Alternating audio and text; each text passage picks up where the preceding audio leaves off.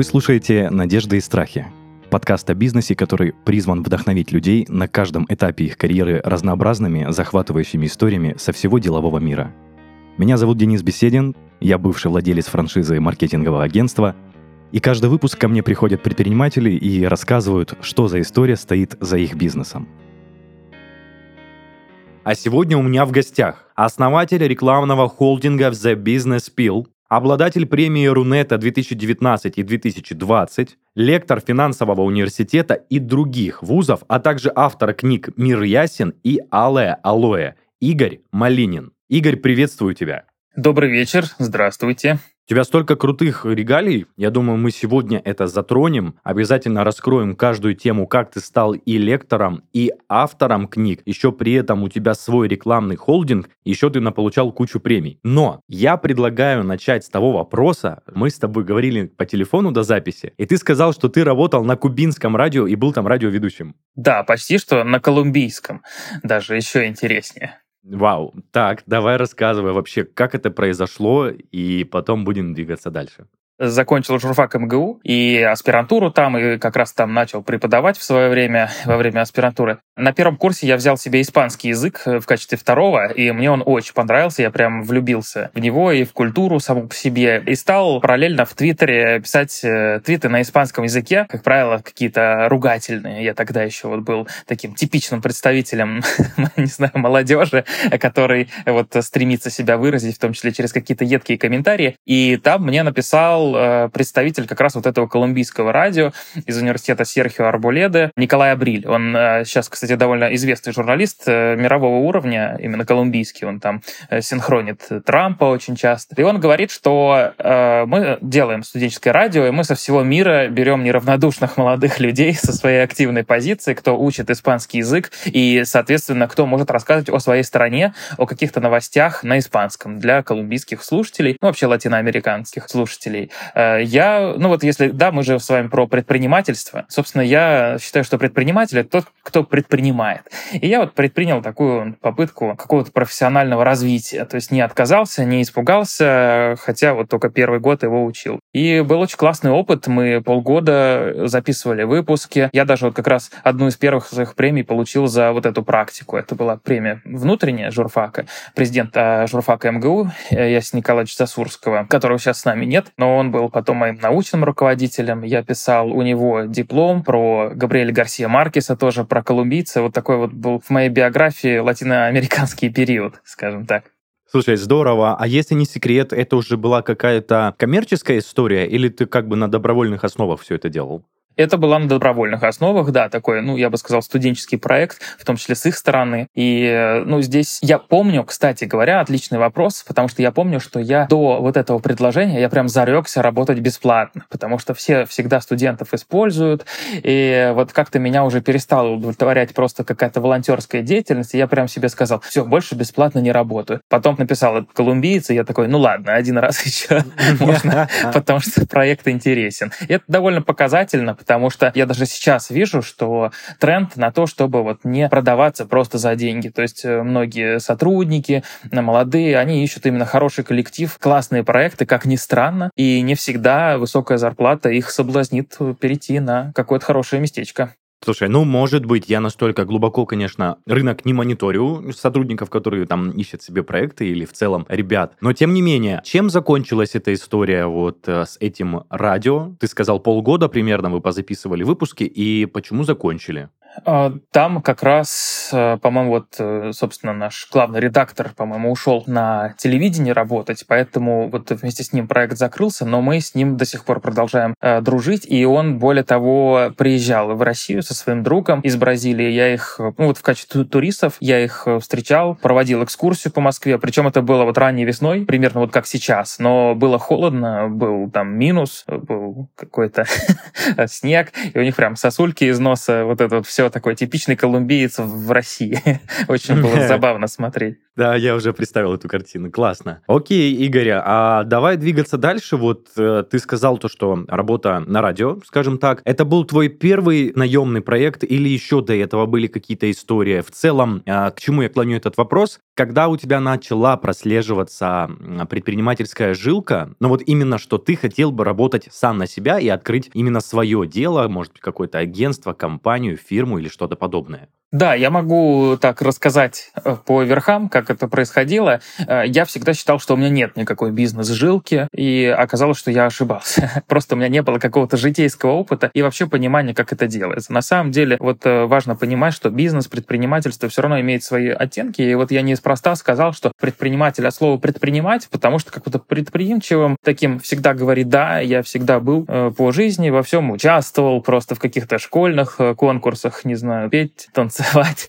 ну, может быть, без танцев, конечно, но вот какие там где-то выступить, где-то что-то рассказать. Главным редактором школьной газеты я был в свое время. Ну и, собственно, вот э, пошел на журфак, потому что как раз очень нравилось работать со словом. И с 15 лет вот я работаю именно постоянно. В 15 лет э, меня вот друг Влад Воронин, он сейчас, кстати, главный редактор sports.ru, э, он меня позвал в один проект, называется «Футбол сегодня». Такой сайт был. И я там был обозревателем чемпионата Италии, потому что мне нравился спорт, нравился футбол. Я вот писал статейки. С тех пор как бы вот не прекращал работать. Ну, опять же, под работу я подразумеваю любую занятость. И как-то и во время студенчества я занимался и соцсетями, там зарождался тогда только SMM, поэтому я его прям знаю досконально, все вот эти вот э, истории о том, как развивались социальные сети. Вот. И потом э, на пятом курсе я пошел копирайт в SMM-агентство, я посмотрел фильм Generation P, у нас э, Иван Иванович Иванович Засурский, это вот внук нашего президента факультета, он был одним из продюсеров фильма, если я не ошибаюсь. И вот он к нам пришел, рассказал, я вообще обалдел, а то так, оказывается, бывает, такая вот какая-то современность,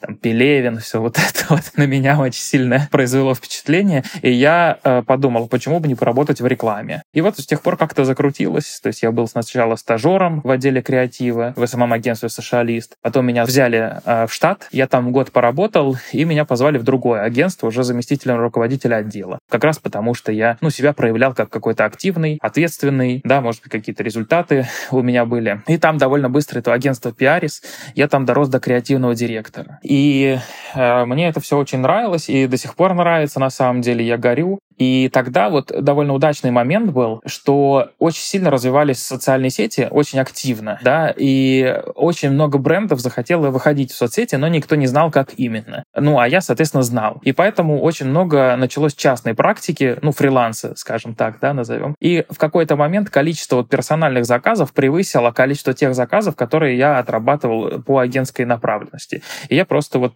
стал, скажем так, самозанятым. Тогда еще не было такого термина, но фактически так. И э, я вот помню свой лимит именно. У меня было 15 клиентов прям на full SMM, то есть полностью и контент, и продвижение. И вот я понял, что вот это мой вот прям потолок. Я вот чуть не умер. я помню, что Э, я вот в 5 утра дописывал последний там пост какой-то с красными глазами. Э, я его отправил клиенту и уже получил новое задание от какого-то клиента, который уже проснулся. И я понял, все, с этим надо завязывать, э, надо делиться.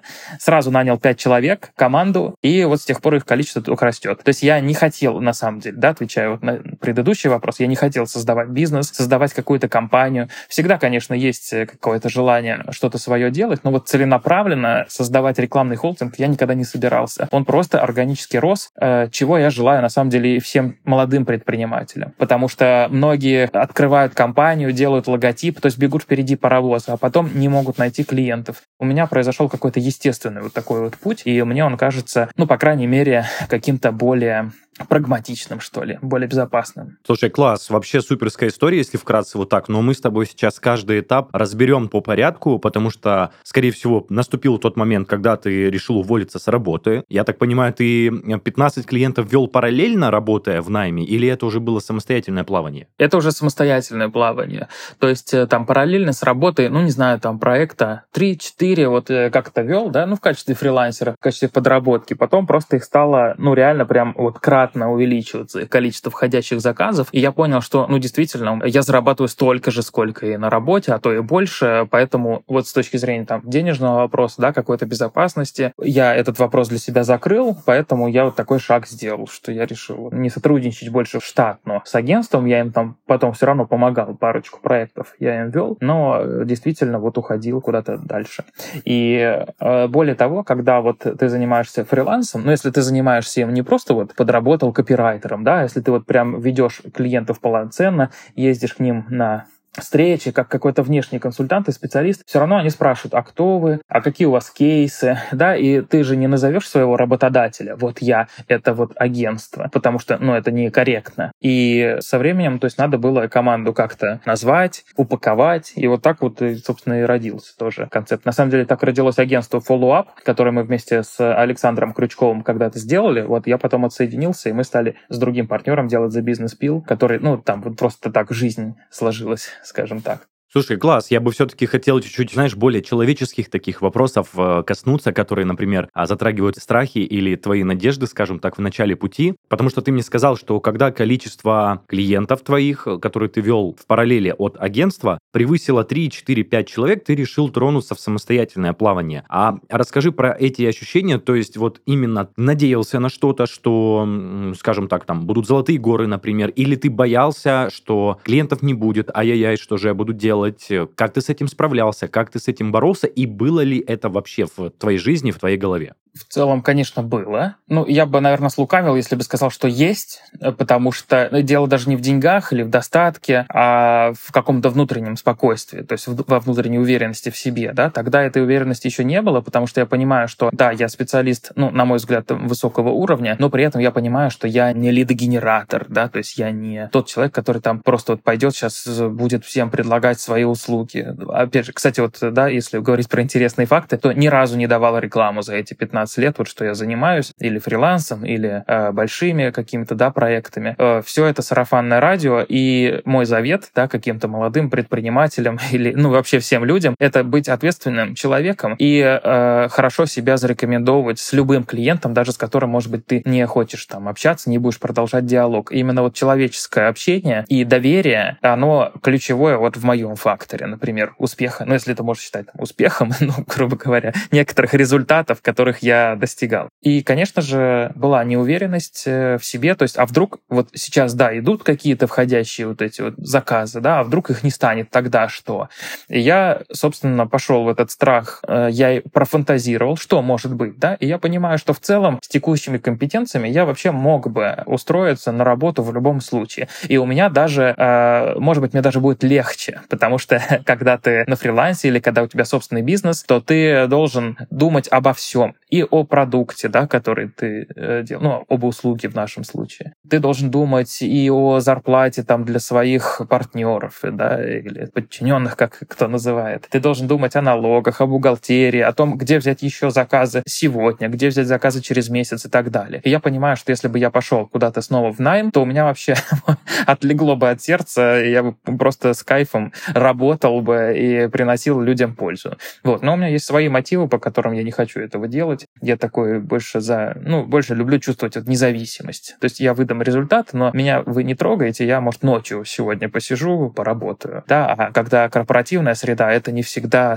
находит свое понимание. И плюс э, на тот момент у меня уже была семья, то есть я был женат, мы еще и снимали квартиру, поэтому я себя чувствовал ответственным э, мужчиной не только за себя, и у меня были обязательства. То есть в Индополо ложь, энное количество рублей в месяц нужно на быт зарабатывать обязательно.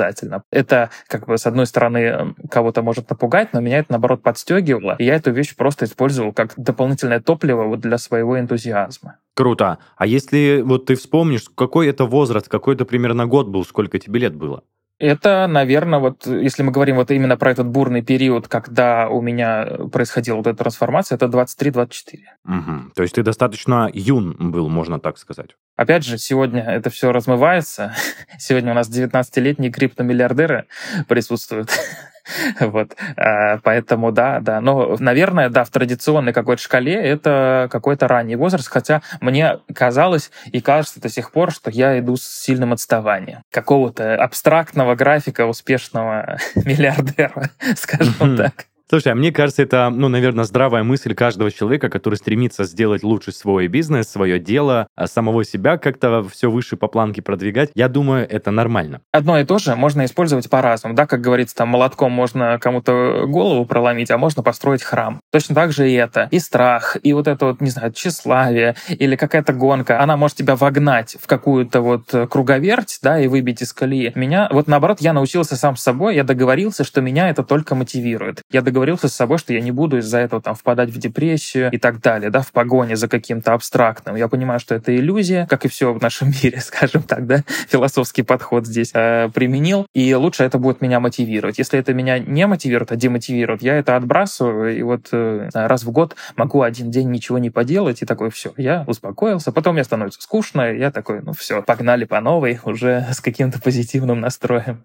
Класс. Ну, слушай, мы еще в конце на самом деле вернемся к советам начинающим предпринимателям. Я тебя об этом не предупредил э, за беседой, когда мы до записи общались, потому что мы сейчас на той стадии, когда разбираем твой, скажем так, э, ну, может быть, не самую интересную стадию в жизни, но это очень интересно послушать, потому что ты уже начал набирать команду. На тот момент, когда ты понял, что 15 клиентов на тебя одного это очень много. А знаешь, еще какой вопрос у меня возник, когда ты решил набирать команду? Ты уже в голове это позиционировал, что ты бизнесмен, что ты предприниматель, или ты просто хотел делегировать задачи и выдохнуть, хоть чуть-чуть поспать, успокоиться и заниматься своими делами? Как это было? Это вот как раз второе. То есть я хотел делегировать, э, поспать и так далее. То есть я не думал о том, что вот мы Dream Team создаем там какой-то супер стартап. Нет, я просто вот кто у меня был, какие-то знакомые по предыдущим агентствам или кто-то вот со мной сейчас тоже этим интересуется. Я говорю, слушай, возьмешь копирайт или возьмешь промо, пожалуйста. И вот с ними просто договорился. Говорю, давай вместе заработаем. То есть такого э, прям, чтобы я вот их видел, что они со мной, как Волк с Уолл-стрит, да, там построят вдруг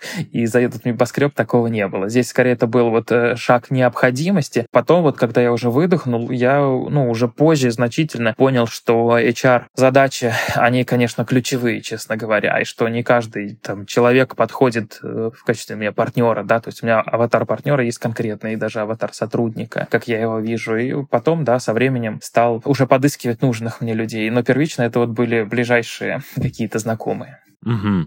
А если не секрет, на тот момент ты был как-то оформлен, может быть, э, ну, ты говорил, что самозанятости тогда не было, может, сразу предпринимателем стал, статус оформил, или чуть-чуть поработал в свободную, скажем так? Я сразу же этим вопросом озаботился. Понятно, что клиенты часто бывают не заморачиваются, то есть какой-то частный заказ, ну, то есть может там оплачиваться каким-то образом просто вот, да, фейс, ну, как физлицо физлицу, скажем так. Угу. Вот, угу. но я, меня это не устраивало, то есть я не хочу никаких там серых схем, переводов на карту. Поэтому я стал изучать этот вопрос и узнал, да, что существует ИП. И, честно сказать, вот, да, тоже если говорить про страхи, то мне всегда казалось вот по рассказам каким-то там вот в интернете или знакомых, что бизнес в России — это просто ужас. И мне было страшно открывать ИП, потому что мне казалось, что ко мне сразу придут, станут вымогать э, что-нибудь, или там придется кому-то давать взятки. Нет, вообще ничего такого. Я потом пошел спросил у другого человека, у которого тоже был ИП, старший мой товарищ. Он говорит, слушай, хватит слушать просто вот всех подряд. Он говорит, вот у меня ИП, я его оформил, это супер крутая вещь, потому что ты просто платишь 6% и используешь эти деньги дальше, да, то есть все, ты с государством вопрос закрыт. И он меня так успокоил вот этой вот легкостью. Я вот все равно не могу параллельно не делиться каким-то вот опытом и не давать совета, но действительно вот э, классный совет, о котором мы все очень часто забываем, что задавай вопросы тому, на кого ты хочешь быть похож, или тому, кто уже прошел тот путь, о котором ты мечтаешь. И вот это вот была супер наглядная иллюстрация. То есть я в момент избавился от стереотипов, и мне человек, который уже прошел этот путь, рассказал, вот это расчетный счет, это вот так, а это вот так. Я открыл ИП и очень счастлив э, с тех пор. Слушай, настолько знакомая история, она прям откликается мне в душе, потому что у меня очень близкий мне человек долго и очень долго, ну, на сегодняшний день уже существует самозанятость, он даже боялся оформить самозанятость, учитывая то, что там всего лишь 4%, да, налоговая ставка и никаких страховых взносов вот этих, э, как угу. есть у предпринимателя. И он боялся, думая, что вот, значит, как и ты говорил, что начнутся проверки, начнутся какие-то, ну, ну там, взятки, грубо говоря, что-то кому-то нужно будет отнести, потом в итоге итоге пришлось сдаться и оформиться, и человек настолько хорошо и легко выдохнул, что вот, вот он сейчас не представляет жизни, он уже на настоящий момент индивидуальный предприниматель, но буквально полтора года назад он боялся оформиться самозанятым. Ну, в общем, да, э, действительно живая история с, от твоего лица прозвучала, как тебе сложно было стать официальным лицом. Да, да, ну и так и во всем, на самом деле, да, вот мы у страха глаза велики, как говорится, но в то же время предпринимательский девиз «глаза боятся, а руки делают». Когда сам проходишь весь этот путь, ну, понимаешь, что, а как вообще можно было иначе? Поэтому сейчас я всем рекомендую. Самозанятый, так это вообще шикардос. Правда, то есть ты сказал, да, что нет страховых взносов. Ну, то есть страховые взносы тоже нужны, понятно, зачем, да, но если человек не хочет ними заморачиваться, у него там какие-то свои планы на жизнь, на э, какой-то зрелый возраст, то, конечно, конечно, да, это вообще шикарная схема. Итак, давай двигаться дальше, потому что очень интересно, как развивалась твоя команда. И вот знаешь, вот этот период, когда ты набрал людей, вы уже начали работать командой, не было ли у тебя просадки по клиентам? Не было ли у тебя такого, что ой-ой-ой, а что же делать? Откуда брать лидов, откуда брать заказы? А такого периода не было в жизни? Он был как раз фантомный, этот период. То есть я все время думал, а вдруг не будет клиентов? А их вот становилось только больше и больше. Ну и до сих пор, то есть я вот являюсь просто собой, и я получаю лиды, не инициируя этого. Почему? Потому что я, опять же, активный гражданин, как говорится. То есть э, я просто постоянно что-то пишу на, там, в соцсетях. Вот я не не писать статьи, не могу не писать посты. Я почти каждый день что-то пишу, какая-то у меня есть мысль. У меня даже сейчас перебор с контентом, я его вот стремлюсь... Я просто сейчас ездил в Казань на Российский венчурный форум, потом сейчас вышел эфир там на ОСН у меня, сейчас подкаст, и я понимаю, что это даже уже перебор для аудитории вот моих друзей, а им уже, возможно, я слишком там ленту всю заспамил, но тем не менее, если я сейчас это не выпущу, этот контент не напишу, у меня потом еще вообще в очередь встанут посты. Вот просто я сам по себе активный. И как раз вот эта активность, она э, у людей откладывается. То есть это отложенный эффект. Если ты социально активен и ты пишешь что-то на свою тему, то потом, может быть, человеку через год, может через два, может через пять лет. У меня таких кейсов очень много. Когда через пять лет вдруг кому-то там э, знакомому понадобился SMM или маркетинг, брендинг, неважно что. И он вспоминает, о, кажется, Игорь что-то там на эту тему делал. То есть люди могут даже не вникать в это, но они видят, что ты вот про вот это вот. И, соответственно, если, опять же, ты хороший человек, и у тебя хорошие отношения с людьми, и тебе можно доверять, по крайней мере, это внешне, как кажется, то люди будут к тебе обращаться. Ну, не говоря уже про профильные какие-то статьи, то есть на VC.ru, да, я тоже пишу статьи, не ленюсь, мне это нравится, и вот это вот нравится, оно еще и мэчится с тем, что это полезно, потому что у меня оттуда очень хорошие и качественные заказы идут. То есть люди просто читают статьи, видят, э, что это их единомышленник, и меня находят вообще. То есть у меня там даже не указаны контакты, они меня находят или там в Телеграме, или во ВКонтакте. И вот как раз, э, собственно, далеко ходить не надо, вы на меня тоже на VC.ru вышли. Клевая история, действительно интересная. И знаешь, мне кажется, а, современных предпринимателей, которые, как мне кажется, просто обязаны быть в интернете на сегодняшний день, вот эта история может побудить писать посты, делать сторис, выкладывать какие-то, а, не знаю, ну, если мы говорим про сеть, которую нельзя называть, хотя уже вроде как можно, выкладывать рилсы еще что-то. Ну, короче, очень крутая история от тебя, что если ты позиционируешь себя как активный руководитель, предприниматель, человек, который может оказать услугу, то и и тебя таким и воспринимают. Это очень дельный совет, спасибо тебе большое. Еще очень долго я отпускал э, вот то мнение о самом себе, что люди пришли, и они хотят работать именно со мной. То есть, несмотря на то, что у меня была команда, там, 5, а потом уже и 10 человек, я все равно не светил эту команду. Я говорил, что это я делаю. Потому что мне казалось, что если люди узнают, что у меня есть какой-то менеджер или копирайтер, они будут думать, что я не уделяю внимания проекту. И вот я вижу, что с этим тоже очень многие сталкиваются. В итоге, да, я себе тоже ответил на этот вопрос. Я говорю, ну, вам шашечки или ехать? Вам нужен продукт, который выпускается, э, скажем так, под моим надзором? Или вам нужно, чтобы просто я присутствовал? Я думаю, что ответ — это номер один. Но если вам нужно, чтобы просто я с вами общался, чек X5. Я научился так и говорить. Вот. Ну, так, в шутку, да, и люди, да, такие посмеются, ну да, да, действительно, нам же все равно нужен результат. И результат я обеспечу. Какая вам разница, сколько? Если не секрет, вот когда ты к этой э, парадигме, к этой этой логике, философии перешел. А ничего же не случилось? То есть э, ты, когда начал раскрывать тайну того, что у тебя есть команда, от тебя не отвернулись же клиенты, я правильно понимаю? Конечно, нет. Наоборот, их увеличилось, потому что я с себя снял вот этот вот менеджерский, э, не очень мне любимый функционал, да, импонирующий, скажем так. И я сосредоточился, во-первых, на некоторой публичности, в том числе, то есть вот э, я люблю маркетинг и пиар, вот как он есть. То есть вот я сейчас съездил на российский венчурный форум, решил написать об этом статью, да, и вот я за, за счет этого привлекаю как-то клиентов или вот внимание, да, в том числе там ваше. И потом, благодаря этому, я своей команде еще нахожу заказы. А э, с заказчиком, ну, то есть это не значит, что я там бросаю заказчика и перепродаю заказ. Естественно, нет. То есть мы на первичную встречу все вместе едем, я стратег, я люблю вот делать большие стратегии, а потом вот этот микрооперационка, микроменеджмент, ну, я реально в нем не нужен. Я в нем не эффективен, потому что у меня много других дел,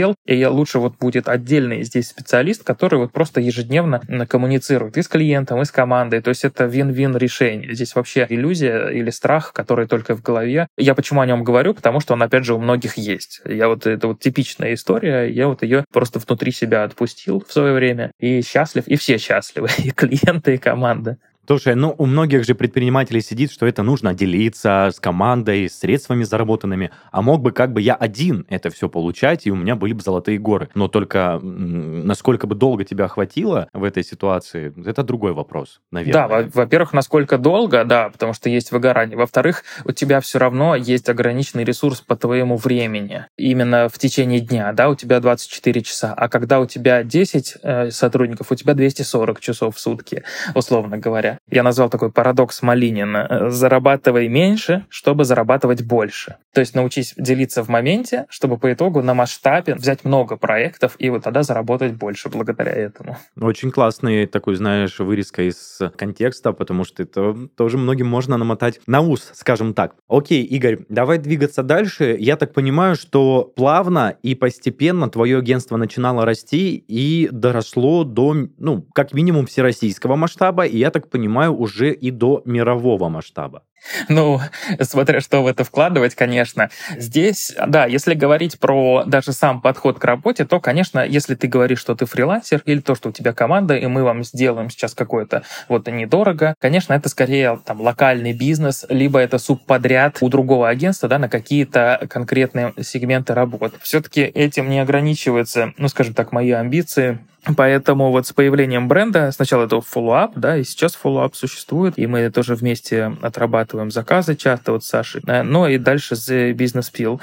Собственно, опять же, не было задачи какой-то федеральный уровень, российский или мировой. Я поэтому не знаю, что ты вкладываешь в эти понятия, но действительно уровень... Э, Я просто быстро сделаю вставочку. Ага. То, что в основном клиентская база, то, что к тебе начали обращаться, наверное, не только вот локально из региона какого-то. Да, да, ну то есть если говорить, да, про федеральный уровень, например, я э, довольно плотно сотрудничал. Первый год вот конкурс «Большая перемена» у нас есть, да, то есть большое детское по итогу движения, да, это вылилось полностью. Мы делали э, командой digital, э, даже вот мы не как агентство их вели, да, а я туда прям имплантировался, скажем так, на год большую часть digital коммуникации вместе там с э, парой своих ребят, да, и вместе с командой той, которая этот проект делала. Поэтому, ну, это, собственно, вот а, а, они получили премию Рунета, вот, ну, в том числе мы этому поспособствовали. Ну, если говорить про мировой масштаб, ну, просто это очень звучит так немножко пафосно, но на, на самом деле, да, то есть разного рода международные клиенты есть. Сейчас у нас есть там застройщик элитной недвижимости в Дубае, да, вот если это считать мировым масштабом, то да. вот, но ну, честно конечно, говоря... Почему вот, нет? Ну, наверное, да, да, да. То есть, опять же, это нужно выйти на определенный уровень, чтобы тебе такие заказы, даже вот если это субподряд, да, все равно делегировались, потому что э, там довольно это непростая задача сама по себе. Так что да, да, да, есть, есть такие проекты. Круто, круто. Теперь, Игорь, можно я немножко задам, может, не совсем удобный вопрос, но в целом тебе никогда не приходила мысль в голову вообще полностью сменить направление твоей деятельности? То есть, э, ну вот не задолбало ли тебя то, чем ты занимаешься, то есть не было ли у тебя лютого выгорания какого-то, а если было, как ты с этим справлялся, можешь вот про этот момент рассказать, если он был, конечно же? Да, был и не один. Э, вот выгорание бывало раньше, но я вот прям на морально-волевых качествах его вывозил, скажем так, то есть заставлял себя терпеть, но я сейчас понимаю, что это не очень хорошо на самом деле. Вот. А я сейчас как раз на пути к тому, чтобы ну, практически полностью уйти вот из классического маркетинга, потому что мне лично уже стало скучновато. Э, почему? Потому что каждый раз появляются какие-то новые бизнесы, то есть сейчас бизнесом заниматься можно, модно, да, появляется много предпринимателей, и у них одни и те же вопросы, одни и те же шишки, одни и те же претензии, в том числе к маркетологам. И мне вот э, уже несколько лет я не вижу какой-то эволюции в самой отрасли, и мне приходится на одни и те же вопросы отвечать, одно и то же говорить, одни и те же возражения отрабатывать. И маркетинг вообще какая-то, честно говоря, сама по себе немножечко токсичная сфера, скажем так, да, Серьезно? если у тебя, э, ну, на мой взгляд. То есть, э, если у тебя все хорошо, то все равно как-то вот всех как давай давайте дальше, коллеги, поехали, не останавливаемся. То есть очень много вот текучки в тех же агентствах, у того же клиента. И вот э, мне просто есть чем сравнить. Как раз вот я это ощутил прошлым летом. Потому что у моего партнера как раз вот по холдингу у него точка с апсерфингом в Строгино. И мы решили э, в прошлом году, как раз вот было там СВО началась, да, у всех какая-то тревожность повышенная, и мы решили там проводить каждую субботу июня мероприятия. То есть мы смысловые прогулки. Вот я решил организовывать. Я назвал это WhatsApp, э, этот проект. И мы катались часик, а потом делали пикник на бережку, и я проводил какую-нибудь лекцию или по бизнесу, или по философии, по психологии. И я вроде как думал, что мы две-три такие прогулочки проведем, и все. Но оказалось, что я оказался прям заложником этого формата, и я все лето провел на этом споте. То есть я даже не собирался ничего проводить, а мне такие, Игорь, мы завтра в десятером придем. И я такой, блин, ну ладно, давайте тогда еще рекламку дадим, то есть чтобы кто-то присоединился. И вот э, я увидел настолько мощный эмоциональный отклик, и я прям ощутил, что никогда в жизни не чувствовал, что работа может приносить настолько э, большое удовольствие. То есть все пищат, визжат от восторга, постят сторис, э, делятся с друзьями какими-то отзывами. И вот в маркетинге такого близко нет. Но, может быть, маркетинг и веселая сфера, но она прям очень далеко вот от этого эмоционального отклика. И до сих пор вот эта комьюнити живет. Зимой мы проводили бесплатные кино просмотры я для ребят организовывал, или какие-то платные лекции. В общем, и мне вот это вот стало намного интереснее, чисто вот по-человечески, опять же, да, если говорить про человеческую сторону вопроса. Я понял, что в целом-то я и не хочу возвращаться от этого формата просто в какой-то рутинный маркетинг, поэтому я сейчас эту историю, ну, я ее не забросил, естественно, да, потому что есть много клиентов и входящих запросов, но, тем не менее, вот не инициирую лишний раз что-то там дополнительное. Спасибо за такое откровение, потому что, наверное, ну, такое как минимум не просто признать, что тебе стало немного интересно. Э, другая ниша, может быть, даже сказать менторство, возможно, какое-то преподавание. Хотя, ну, э, спешу попытаться тебя успокоить, что, наверное, ты достиг того уровня, когда твои знания уже просятся наружу, и они нужны другим людям. Уже нужны не только твои способности, но и твои мысли, которые ты можешь донести. Наверное, это опять же только моя точка точка зрения, но тем не менее это очень круто. Ну, здесь касается и мое какое-то развитие, да, ну, то есть внутреннее развитие, оно требует каких-то новых там вызовов, том, то, то же самое. То есть я сейчас очень много практикую именно как персональный консультант, в том числе там с гендиректорами, собственниками бизнеса. Я работаю. Недавно ко мне обратились, а вы э, с VC.ru, кстати, как раз. Можете нам сделать распаковку личности. я говорю, если вы в такой формулировке просите, тогда вам точно нужно, давайте пока пообщаемся, я вас немножечко направлю туда, куда надо. Это имел в виду виду там пиар-стратегия для собственника имелась в виду. Я такой, главное, не попадите куда-нибудь в другое место для распаковки. Где, где вам распакуют личность как раз-таки прекрасно, да? Да, да, да. Вот. Слушай, я так а, понимаю, можно я тебя перебью? А, вот ты, скажем так, взращиваешь предпринимателя в сфере маркетинга, я правильно понимаю? То есть ты его на более высокий уровень ставишь, получается? Не только. Зависит от э, самого предпринимателя, потому что вообще бизнес, он очень близок к маркетингу в целом, поэтому любой предприниматель, он должен быть э, маркетологом очень хорошим. Ну, что такое маркетолог? Это же тот, кто управляет рынком, да, слово маркет, э, рынок. То есть кто знает, что такое рынок, да, какую долю он хочет получить рынка, как ее откусить и так далее. Там реклама — это уже э, инструмент для вот маркетинговых каких-то целей, поэтому, по сути, ну, я бы не стал говорить, что предприниматель — это равно маркетолог, естественно, но это прям ключевой навык, который должен иметь предприниматель. Поэтому, да, э, то есть будь это начинающий или это уже опытный, все равно и нужно, ну, более-менее одна и та же, по крайней мере, база понятийная. Так вот, э, здесь, да, какая-то личная эволюция, она логична, но также эволюционировал рынок, вот что важно. То есть если я раньше был, допустим, там в 2014 году или в 2015, более-менее там уникальным специалистом, который знал, что такое ВКонтакте и социальные сети, и мог дать вот эту уникальную экспертизу, то сегодня любых исполнителей вот э, огромное количество. Да, есть плохие, есть хорошие. Э, и не требуются мои какие-то вот знания для того, чтобы каждый день людям постить что-то ВКонтакте или делать там какую-то рекламу. Но им требуется моя экспертиза, чтобы именно стратегически выбрать канал правильно, чтобы э, оценить результат, это хорошо или плохо, чтобы, может быть, нанять людей. Да? И вот в этом смысле я как раз вот в нишу консалтинга ушел не только потому, что мне там скучновато стало работать руками, но и потому, что вот моя экспертиза, уникальность да, какая-то, потребовалась именно здесь. А там, ну, я не чувствую, что я прям нужен. И можно взять фрилансера за 10 тысяч рублей, он сделает ровно то же самое, что и я. Ну, в целом, э, твоя команда может функционировать без тебя. Ну, то есть ты построил такой бизнес, когда он может существовать без тебя. Ну, наверное, это как раз-таки высший уровень, э, не знаю, классности, крутости, как это можно выразить. Ну, то есть, э, наверное, ну, так. С точки, с точки зрения управления, да. То есть у нас на самом деле сейчас гибридная система. Мы вот э, перестали быть в свое время агентством, потому что мы решили вот стать группой компаний. Э, что это значит? Это значит, что у нас нет вот э, классического руководителя отдела. Мы поняли, что вот такая вот стандартная схема в креативной индустрии, она не очень хорошо работает, потому что каждый руководитель отдела все равно амбициозен, и он хочет сделать какой-то свой бизнес. Поэтому в свое время мы вот предложили каждому из руководителей направлений, говорят, ну давай сделаем отдельную компанию, и ты будешь ей руководить, это будет твой бизнес. И поэтому вот The Business Pill у нас было агентство, и мы сделали маленькие компании, например, The Traffic Traffic Peel. Да, это вот полностью компания маленькая, которая занимается только трафиком. Или The Event Peel. Вот как раз она сейчас э, ивент-агентство, которое в сфере водных видов спорта может сделать какое-то мероприятие,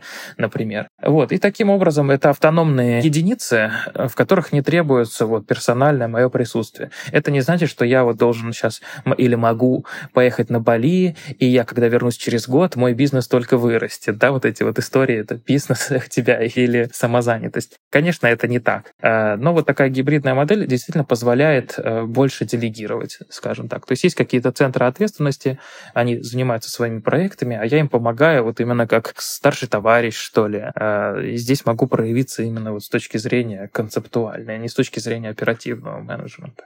Круто. Но я тоже думаю, что это, знаешь, такая история, которая может кому-то пойти на пользу. То есть твой опыт, а в любом случае это результат, причем очень хороший. Я знаю, что тоже вот как раз ты вот много советовал сегодня в подкасте, много говорил о мыслях, которые у тебя присутствуют. Мы, кстати, потихонечку подходим к завершению, и я бы попросил тебя переступить со мной э, к обсуждению вот этих тех самых топ-трех советов э, для начинающих предпринимателей, которые помогут только взрастить их бизнес и э, наладить, скажем так, э, климат и взаимоотношения в команде. Твои мысли на этот счет? Да, ну, во-первых, нужно быть хорошим человеком. Нужно действовать из любви, добра и честности. Это не какие-то пустые слова, потому что если вы вот просто наслушались каких-то схем, как продавать, да, людям, как манипулировать, сейчас это все на раз-два э, раскалывается, люди видят вашу неискренность, и так как мы с вами живем в экономику изобилия, то есть когда есть все, что угодно, и еще и выбор гигантский, то вот как раз люди верят людям, как говорится. И поэтому идут на искренность, искренность, добро и так далее. Даже если вы один раз кому-то что-то впарите, то человек потом к вам не факт, что вернется. В то же самое время нужно помнить, что хороший человек — это не профессия. Тоже вот такие два противоположных тезиса, но они очень уживаются вместе хорошо, потому что ну, нужно все-таки давать людям еще и не просто хорошие отношения и хороший сервис, но и действительно хороший продукт. То есть нужно быть, конечно, и хорошим специалистом. Это первое. А второе, это помните, что э, бизнес это создание добавочной стоимости, я бы так сказал, и построение системы. Что я в это вкладываю? В то, что если вы просто где-то купили, а потом продали подороже, то это торговля, а не бизнес, и не предпринимательство тем более. Да? Все-таки я верю и я знаю в то, что хороший бизнес — это всегда закрытие более аудитории. Вот это вот маркетинговый любимый, более аудитории.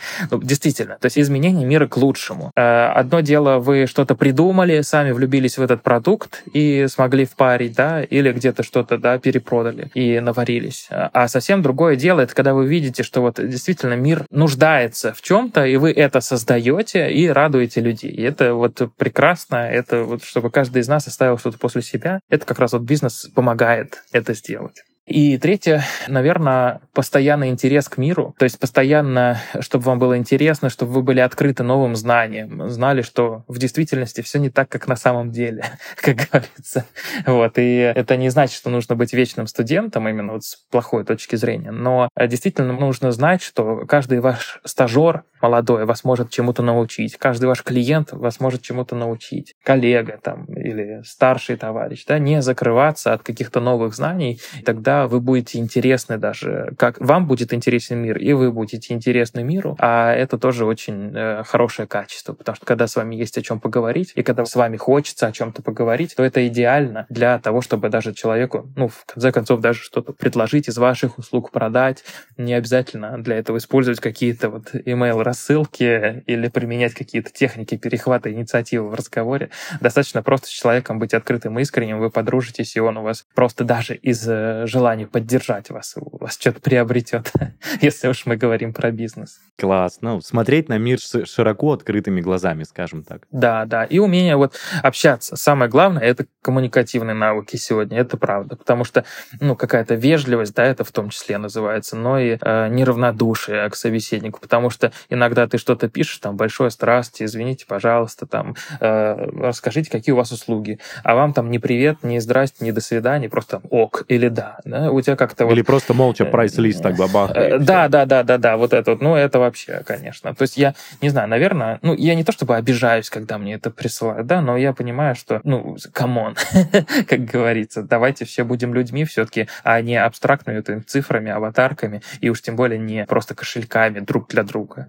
Круто. Игорь, каждый раз говорю гостям, что у всех нестандартные советы, и реально каждый раз удивляюсь тому, что насколько они разные и интересные, нестандартные, повторюсь же, их максимально интересно слушать. Это действительно здорово. Друзья, думаю, что вам тоже было крайне интересно это послушать. Э, это была очень офигительно наполненная беседа.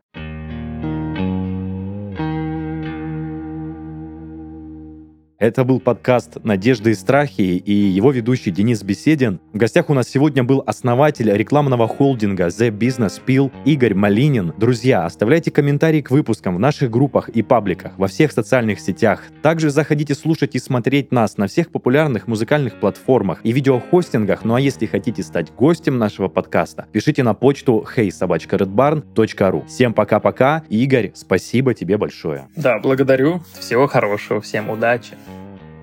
В «Надеждах и страхах» мы знакомимся с историями предпринимателей и пытаемся понять, как они решали свои проблемы и шли к успеху. Но в студии Barn есть подкасты, которые дают уже готовые инструкции в определенных нишах бизнеса. Прямо сейчас у нас идет второй сезон подкаста «Есть такой бизнес». В нем ведущий вместе с приглашенными гостями разберет индустрию маркетплейсов.